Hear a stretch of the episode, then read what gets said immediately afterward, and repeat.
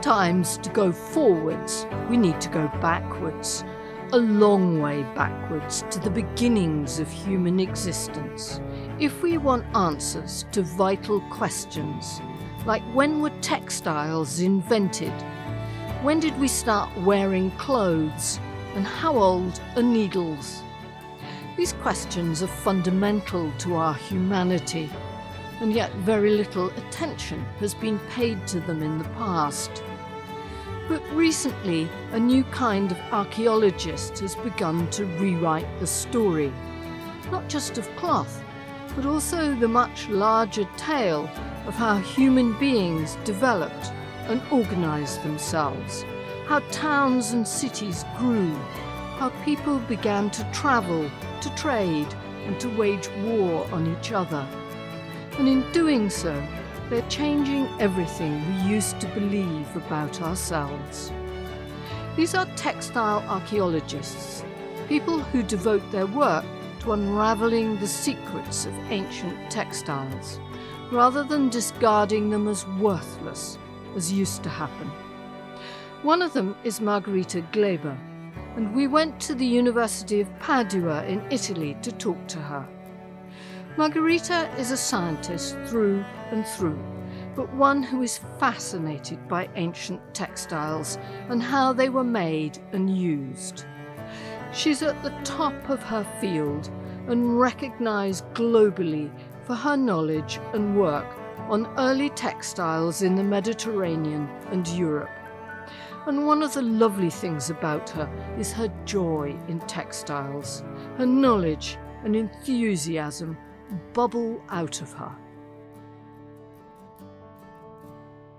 I think, first of all, I see uh, my role is bringing textiles onto kind of wider radar of people who generally don't think about them. Until recently, it was always regarded as some sort of very specialized kind of research done by primarily conservators because they're the ones who have to deal with this, in a way, very problematic, inconvenient material because it's fragile, it is difficult, it is messy. And mostly archaeologists, when they find textiles in the field, it creates more problems than anything else. And I'm happy to say that over the last 20, 30 years, I think we've moved on and textile archaeology has become much more mainstream. It is now acceptable that this material, like any other, like pottery, like metals, like glass, you have to study it as part of material record of past cultures. And it's important not to separate it, but see it as more holistically as part of these past cultures. They absolutely needed textiles and anything that had to do with fibrous materials. Uh, going back already, as, as we've seen, to Paleolithic and certainly in later periods, uh, we cannot live without them. It's a necessity for us. So we cannot ignore them in terms of looking at economies of the past, at social organization of the past, at identity. Welcome to Haptic and Hughes Tales of Textiles. My name is Jo Andrews, and I'm a hand weaver interested in what textiles tell us about the story of humanity, and in particular, what they have to say about the often unrecorded lives of those who make cloth and fabric.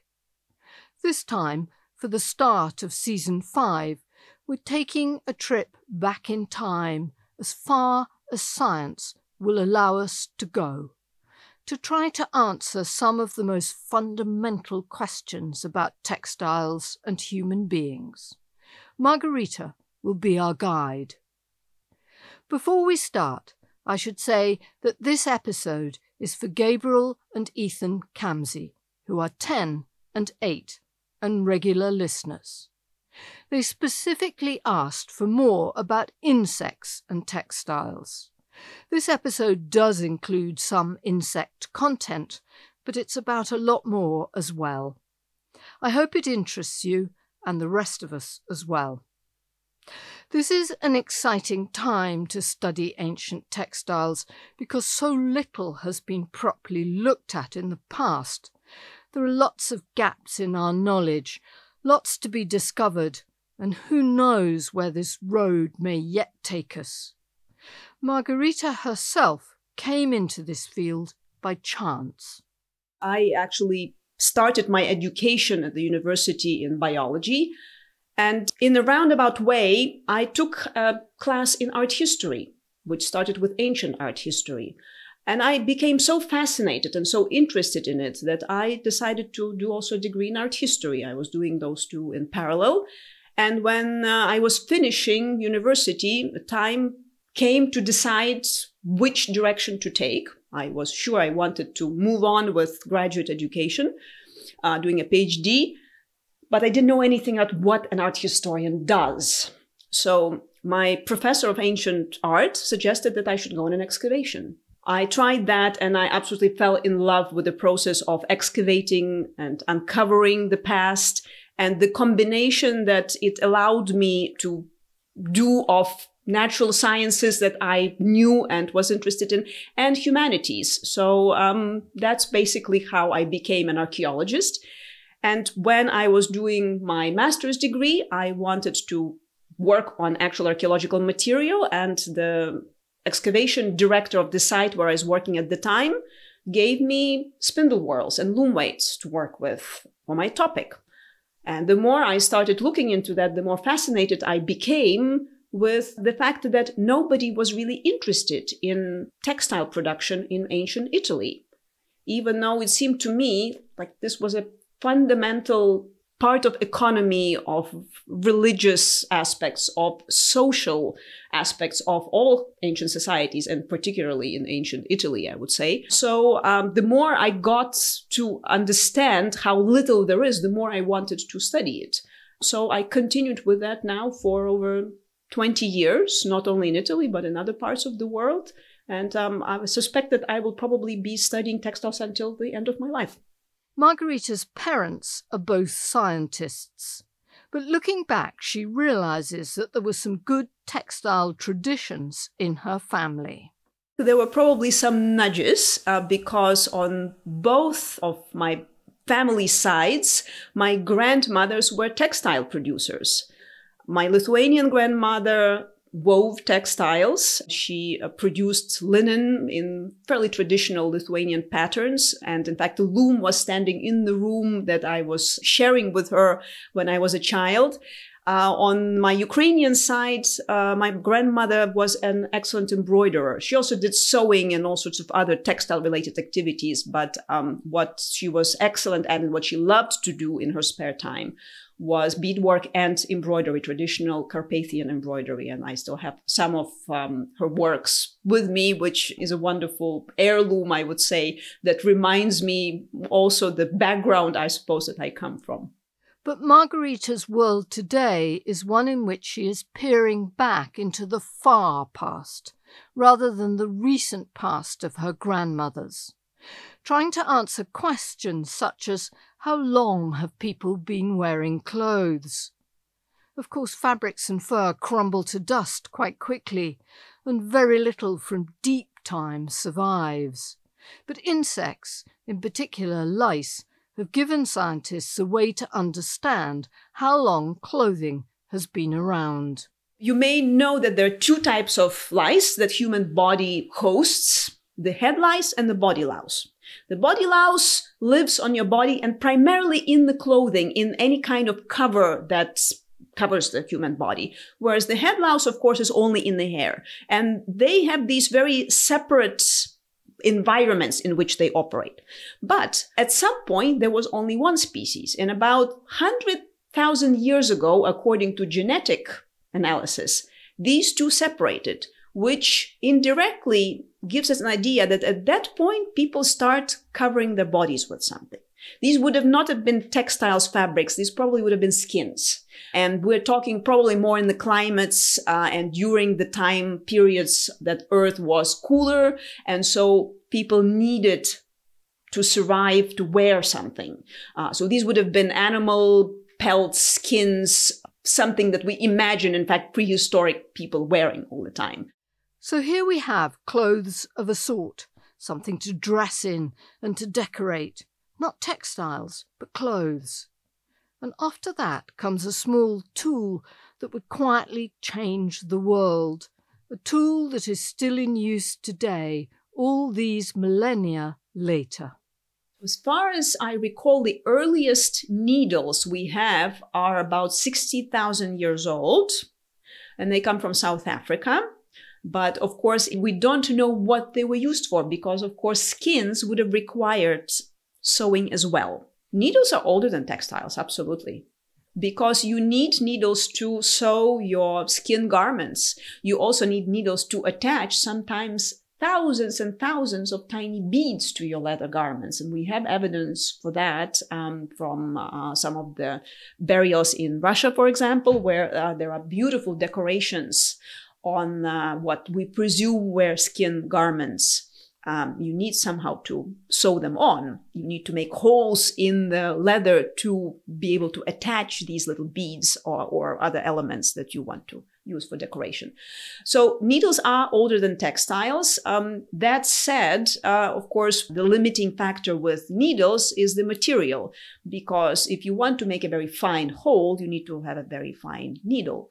But to make an eye in the needle that's fine enough is always a problem, particularly with materials like ivory and bone, which shatter very easily. So you also then need materials to create the needle uh, and those would have been always a little bit thick. Um, they may have been used more as awls rather than needles, so making holes and then passing the thread directly, uh, using, for example, boar bristles. That's one of the techniques that um, we know ethnographically, and that works very well also in leather making, uh, was still used in medieval times, as far as I know for making shoes.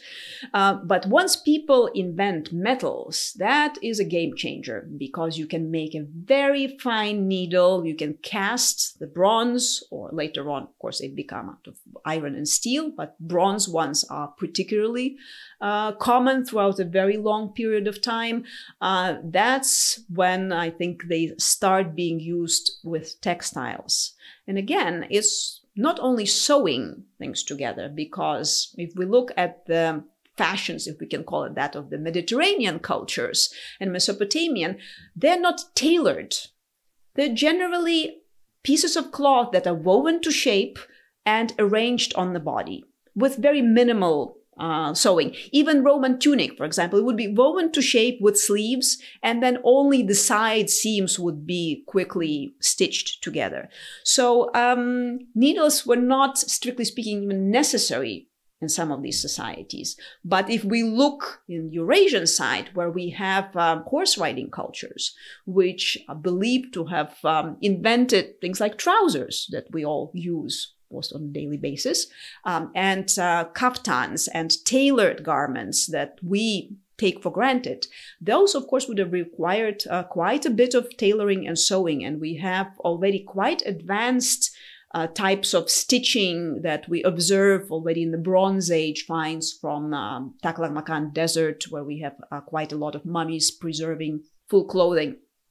So needles, of course, are absolutely fundamental for human clothing, but they're not directly connected to textiles. That means that the needle is older than the sword by several thousands of years. In fact, the humble needle is one of the oldest human tools in existence. Much, much older than the invention of the wheel, the introduction of farming, or the use of the boat. Its impact on humanity seems just as great as these, but it has been much less written about or celebrated. We now have to wait several thousand years dressed in our fur and leather with beads attached with needles. But then comes along one of the great game changers in human existence, the invention of string and thread. It's impossible to say which humans first discovered that rolling dead plant stems along their thighs could create a strong twine. But it altered everyone's lives, and it still does today. Elizabeth Wayland Barber, the academic and author of the book Women's Work The First 20,000 Years, says so powerful, in fact, is simple string in taming the world to human will and ingenuity that I suspect it to be the unseen weapon that allowed the human race to conquer the earth. Margarita agrees. I think it was an absolutely a revolution when people started doing that. First of all, if you think of all the purposes that spring, string can be used for, uh, from building to um, making tools, those arrowheads made out of stone, they have to be attached to the wooden part somehow. Of course, you can use sinew, you can use unprocessed fibers and so on. But if you have a actual nice thread or a rope or a cord, you can do it much better and it's much stronger and uh, it will work much better for that. Uh, you can start creating two dimensional objects such as nets, which allow you to capture animals, to catch birds, to catch fish uh, or simply use a cord for fishing, as we still do today. Of course, we use synthetic materials, but in the past, these would have been all made out of various plant fibers. So, from subsistence to building to um, personal adornment, a string would have revolutionized the way people carried on with their lives. We are still in the Stone Age when this happens, but the evidence is clear that string began to become dress. So, in concrete dates, we're talking uh, 27 to 20,000 years ago. And our evidence consists of um, little figurines that are known in archaeology as Venus figurines. Uh, you may have heard of the famous Venus of Willendorf, which is uh, a tiny figurine of a rather plump female figure that is currently in the Museum of Natural History in Vienna, in Austria. And she has um, kind of a net on her head. There are other figurines like the uh, Lespugue Venus from France that has sort of a string skirt on her, and others from Russia, from Ukraine, from other parts of the world that again have string like elements depicted on them. They're very stylized, but it's very clear that all of them have something on their body that um, is very much string like. And the curious thing is that these seem to be mm, not so much elements that protect the body, but rather highlight certain parts of the body. So they're very much connected to the identity rather than simple physical protection that we think of textiles generally having. Uh, so these are probably our earliest indications that by that point in time, people know how to make string and how to combine it possibly with other elements uh, into objects that they wear on their bodies. We haven't quite arrived at the catwalk and couture, but here's the beginning of that road where string and then textiles slowly start to replace skins. So 20,000 years ago, roughly speaking, people start adding to that repertoire uh, string-like elements, whether they were for decoration first or already start using them as true fabrics. We don't know. We don't have um, yet the resolution archaeologically of that kind of data. Nevertheless, by I would say 10,000 BC, probably fabrics are starting to be as important in some parts of the world as skins. Certainly in the warmer climates in the Mediterranean, in um, in the Near East, in the in the Mesopotamian regions, where we have a lot of some of the earliest developments um, that that we see in terms of domestication, in terms of uh, technologies, and so on. Probably we start getting already textiles starting slowly replacing skins as the primary material for human clothing and lots of other types of uses. And the reason this happens is that textiles work much better than skins and fur, especially in hot climates. The earliest textiles we have are actually made out of plant fibers. First, they're using whatever is available in the environment, tree bast, various kinds of grasses, possibly, until little by little experimentation um, shows that certain varieties of flax are particularly suitable for making beautiful fibers that allow you to uh, create very long, very strong, very fine threads uh, that, in their turn, allow you to weave beautiful, thin, comfortable cloth that can be used particularly in hotter climates. And it's also then, if we think about by that point, human beings insist on covering their body. So you need this cover. It's a necessity on a par with food and shelter. A necessity, maybe, but right from the beginning, textiles have been something else as well. They have been carriers and expressions of who we are. And this is what makes Margarita's work interesting and exciting. It very quickly becomes part of people's identity. And I think that we can take back already to the earliest strings that we see on these little Venus figurines. They're not protecting the body from the elements. They are expressing their identity.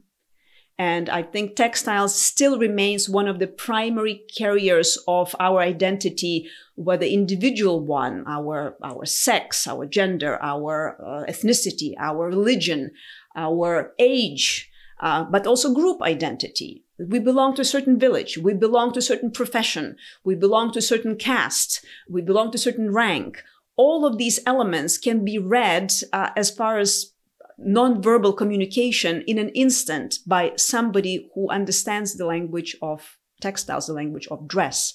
Because in the end, now most of our dress is textiles. Uh, we still use a little bit of leather and skin, but um, around the world, if we look, majority of costumes um, and most of dress is textiles. It's hard for archaeologists to get this kind of data from ancient textiles because often they're working with tiny fragments.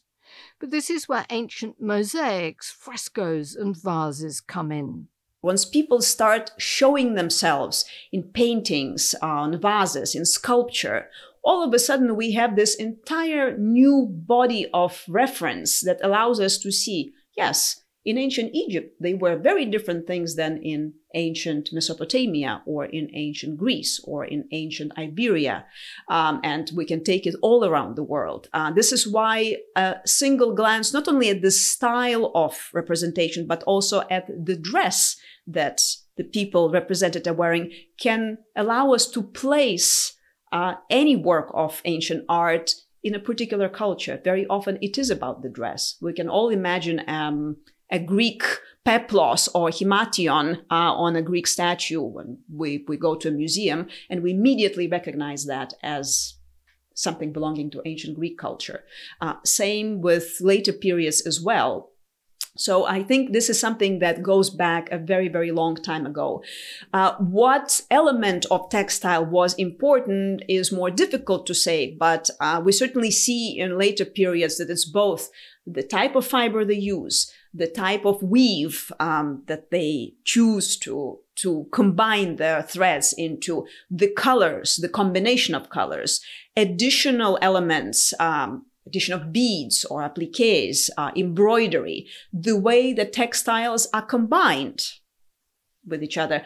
And also the type of clothing. Is it uh, something that's arranged on the body um, and woven to shape and you use pins and belts and uh, other kinds of elements to fix it on the body? Or is it tailored?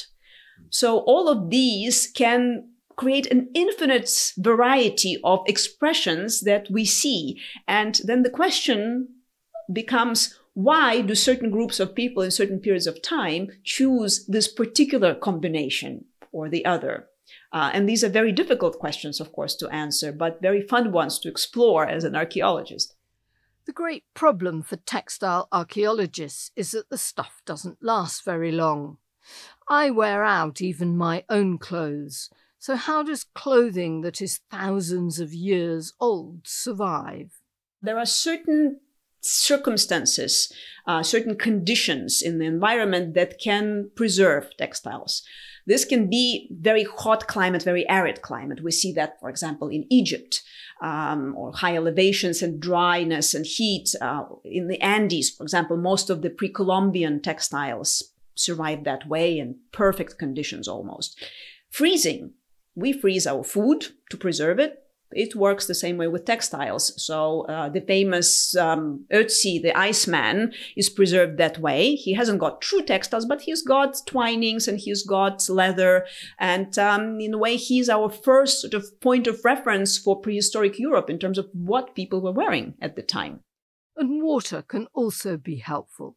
So waterlogging can be one way of also for textiles to survive. If uh, textiles fall into water and um, there is very little oxygen in it for the microorganism to thrive and to effectively rot away, to eat away the textile, textiles can survive for a very long time, especially if uh, in combination they have also been charred, exposed to fire in anoxic conditions. And this is the case, for example, with a lot of Neolithic Swiss textiles that survive in lakes. Some of them date to 4000 BC and uh, a little bit later as well, uh, Italian lakes as well, the pile dwelling cultures that uh, lived on the, on the Great Lakes in Central uh, Europe uh, around the Alps, they produce fantastic textiles, and we're lucky to have them because um, often in these villages that were made out of wood, you would have fire, fire would sweep through, everything would fall into the water and get silted over and preserved. Another famous case, recently excavated uh, late Bronze Age settlement of Must Farm in uh, Cambridgeshire, where we have absolutely fantastic preservation of fibrous objects and textiles, of course, wood and many other things. Um, there, there is a particularity because depending on the acidity of water, you might have preservation either of plant materials or animal materials. So if it Must Farm and in Swiss, Italian, uh, Neolithic and Bronze Age settlements, we have mostly plant fibers, not because they didn't use wool. It's because wool does not survive in alkaline water conditions.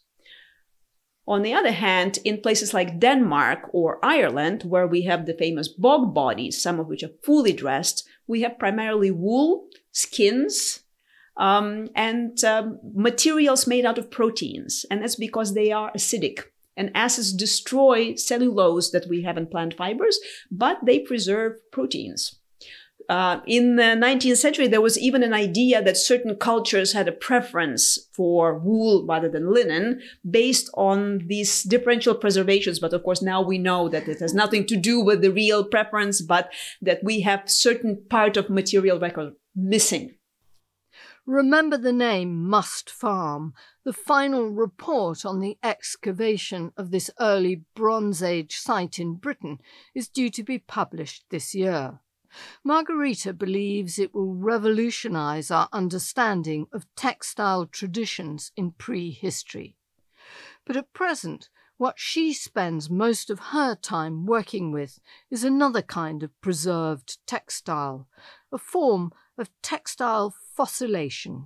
We have a very particular type of preservation that I deal with uh, as my daily bread effectively, and that is mineralized textiles. They're not quite fossils. Basically, in contact with iron or with copper based alloys, such as bronze in particular, textiles may uh, survive as um, uh, they're sometimes called pseudomorphs, meaning they are effectively casts of textiles. They can be positive or negative casts that uh, mm, survive because metal salts slowly replace or accumulate on um, fibers. And I say slowly, but in reality, it happens actually within weeks or months.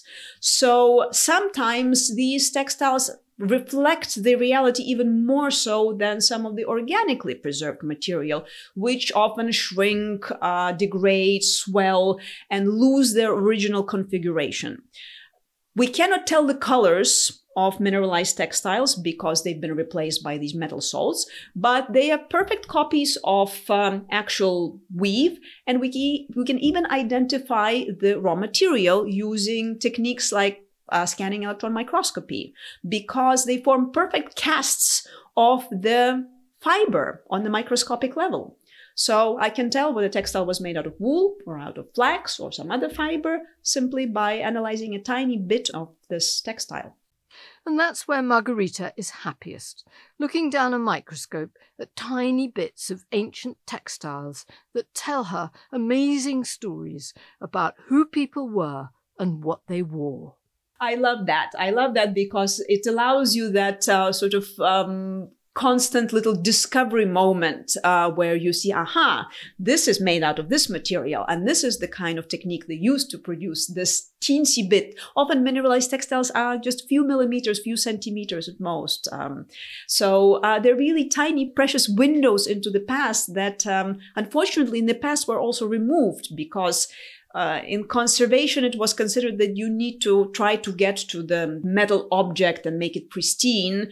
Uh, and so, you know, you would get, I don't know, 565th um, spearhead or sword, but the unique textile that was on it was not considered of interest, and so it was removed. Fortunately, this has changed, and um, now we have wonderful conservators who realize the importance of this data. And even if for the conservation purposes they have to remove these traces, they at least record them. Or they call somebody like me to study it, to analyze it, uh, so that we actually have the record of it. The earliest fibres are linen, nettle, and hemp.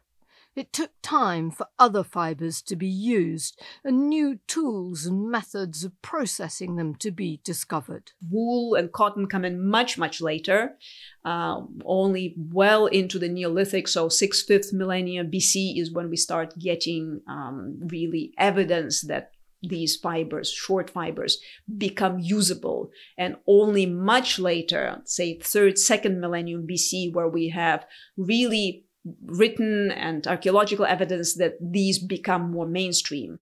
And now we have fully fledged textile societies where fabric is critical to the needs of the thousands of people who lived in the ancient towns and cities. It was to have a profound impact on how life was organized and what people did for thousands of years. What does it mean in terms of, um, let's say, a city like Athens in Greece or a city like Tarquinia in Etruria functioning on a daily basis? Because all of these thousands of people, they need to be dressed. They need, um, they need bedding. They need curtains, carpets, cushions, everything that we have inside our houses today, they already had. And most importantly, they're moving around the Mediterranean at this point more than at any point in history, and they need sails. And they need lots of sails because those ships are not going anywhere without their engine, and their engine are sails. So you need huge quantities of flax to be grown, to be then processed to produce the cloth for the sails and this has to be organized at some point. Uh, certainly, it appears that for most of this period, and probably all the way until the Industrial Revolution, domestic production, domestic cottage industry still is really the main mode of producing textiles. Um, this can be enhanced very quickly um, if there is a necessity, let's say the city is going to war, we need lots of sails for our warships. Uh, every household gets um, sort of a directive to produce a certain quantity. Uh, we can think of it as sort of taxation, which we have also examples of in much later periods in medieval times, in Viking age, where the production of um, vadmal, this particular kind of cloth, then basically every household was producing that to pay um, taxes.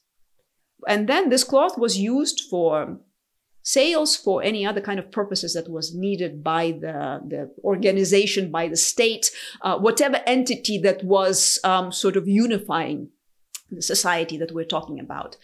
So certainly, uh, I think that textiles were absolutely fundamental to the development of the cities, but we do not have um, direct evidence as possibly with some of the other industries because it remained in the hands very much of households. And because textile production was based in the household, that brings us to the vital question of who was doing all this work. And of course, that means also women and women are very often invisible, both in archaeological record and in terms of how we approach it. It's only recently that we start um, really paying more attention to what was the role of women in ancient societies. Um, our written records are very much biased because they're written, whether we like it or not, by men. Um, and they were not interested in showing this side of life, apart from very particular sides of it. Uh, so we have half of the humanity really involved in um, industry that was probably the most time consuming of all types of production in absolute until really the uh, industrial revolution. And that is actually what the industrial revolution does when it comes around. It is all about textile production. It is about making textile production more efficient faster producing more um, in better ways and that's when things finally change, when this switches from being something that's done on a household level, uh, even more advanced household industry, even small workshops. Uh, but until that point, humanity produces textiles primarily at home. And that is always less visible than anything that we can find in terms of workshops or factories um, for other types of materials. Margarita says the central role women played in producing textiles is implicit in her work. But if we look at iconography, if we look at, uh, for example, where we find textile tools, uh, in Iron Age Italy, in archaic Italy, in Etruria, practically every woman's grave includes a spindle whorl. It's uh, to the point that um, in the past, where osteological determination of the sex of the skeletal remains was not done, or in cases where it's not possible because the bones are too degraded or we have a cremation burial, the sex of the individual was assigned on the basis of the presence of textile tools. There are exceptions, but they're so few that they prove the rule in a way. It's not the case maybe in all of the societies, but if we look also at iconography, who is depicted by the loom? It's usually women. At the point when production becomes much more industrialized, you start seeing men coming in. And this is the case possibly in medieval times. We look at guilds, right? The Italian famous guild system for production of a variety of um, very high quality textiles. Um, then, of course, you start getting men uh, involved. And this is something we see also in the ethnographic examples of other types of production, pottery, uh, even food production. Who are the most famous chefs today? They're mainly men. Uh, and yet, it is women who are primarily associated with cooking on a household level. Uh, and it's, it's sort of a funny dichotomy. She also cautions against making wholesale assumptions, as she believes that such was the need at times that whole communities would work together. For example, yes, we know that women were spinning and weaving, but who was tending the flocks? Um, traditionally, it usually was the men because it was a dangerous thing to do. If you're going out into the mountains, there are wolves, there are brigands, there are um, all sorts of things going on that um, women usually stayed at home and they had to look after the household, look after the children. Traditionally, that was the case. So, sheep tending, sheep shearing probably was primarily done by men, and we have to remember that. Um, same possibly with production of flax, where entire communities would have to come together to do that. Spinning, it's an activity that traditionally is associated with women, yes, but spinning is also the bottleneck of textile production. And therefore, when you need a lot of thread, everybody who's capable of doing it will be doing it. Again, we have historical and ethnographic examples of that where old and young men, women, whoever is available, everybody spends to produce enough thread for then the weavers to uh, carry out their work when they have sufficient amount of um, of thread ready. Um, but in terms of, of what the sort of the society wants to project, of course, it is the women that are the textile makers, just like the women are the carers, the cooks, and so on. Um, if we look around today, there is not such strong differentiation anymore. And yet the stereotypes persist. So we need to be sometimes a little bit careful when we project the stereotypes also in the past. Um, there were stereotypes created by the past for us to sometimes maybe too simplistically um, take them and uh, organize things into convenient little boxes. Uh, it, it is much simpler to divide, right? Men do this, women do this but it was as today much more complicated, much more nuanced than it is. So there's certain tendencies, um, and the tendency is that yes, women are primarily weavers and spinners and makers of textile, but it's not 100%. But we will leave Margarita with her microscope and her knowledge that whenever she finds something with textiles on it or as part of it, it has something to tell her. It's also part of really the story of the object. Why is the textile on it? What does it tell us about the past? Whether it comes from burial or some other uh, context, it means that there was a textile present. What was it doing there? What was its meaning? What was its function? Uh, something that in the past would have been ignored. Now we can get a lot of information from these teensy little pieces that survive. I love the fact that these tiny, unregarded pieces of fabric that have lain in the dust for centuries have the capacity to stir ghosts of long ago, to bring alive people who made beautiful and useful fabrics, who cared about what they made and what they wore. There is something breathtaking about being able to see work that is tens of thousands of years old and understand how the woman who made it designed her project and carried it out, to follow the thought processes of someone who lived so long before us. Thank you for listening to this episode of Haptic and Hue, and a huge thank you to Margarita Gleba of the University of Padua for sharing her knowledge and wisdom. If you'd like to see pictures of some of the figures and textiles Margarita talked about, or read a full script of this podcast, you can find them on Haptic and Hue's website at www.hapticandhue.com forward slash listen. Haptic and Hue is hosted by me, Jo Andrews, and produced and edited by Bill Taylor. It's an independent production supported entirely by its listeners, who bring us ideas and generously fund this podcast via Buy Me a Coffee or by becoming a member of the new Friends of Haptic and Hue, which costs £50 a year or £5 a month. This keeps the podcast truly independent and free from sponsorship and advertising. If you'd like to find out more, it's on the website at www.hapticandhue.com forward slash friends. Meanwhile, with thanks to Shannon Nottestad, a listener in Portland, Oregon, I will leave you this time with a poem called Instruction by the American poet Hazel Hall, who made her living in the 19th and early 20th centuries using her needle. My hands that guide a needle in their turn are led relentlessly and deftly as a needle leads a thread. Other hands are teaching my needle. When I sew, I feel the cool, thin fingers of hands I do not know. They urge my needle onward. They smooth my seams until the worry of my stitches smothers in their skill.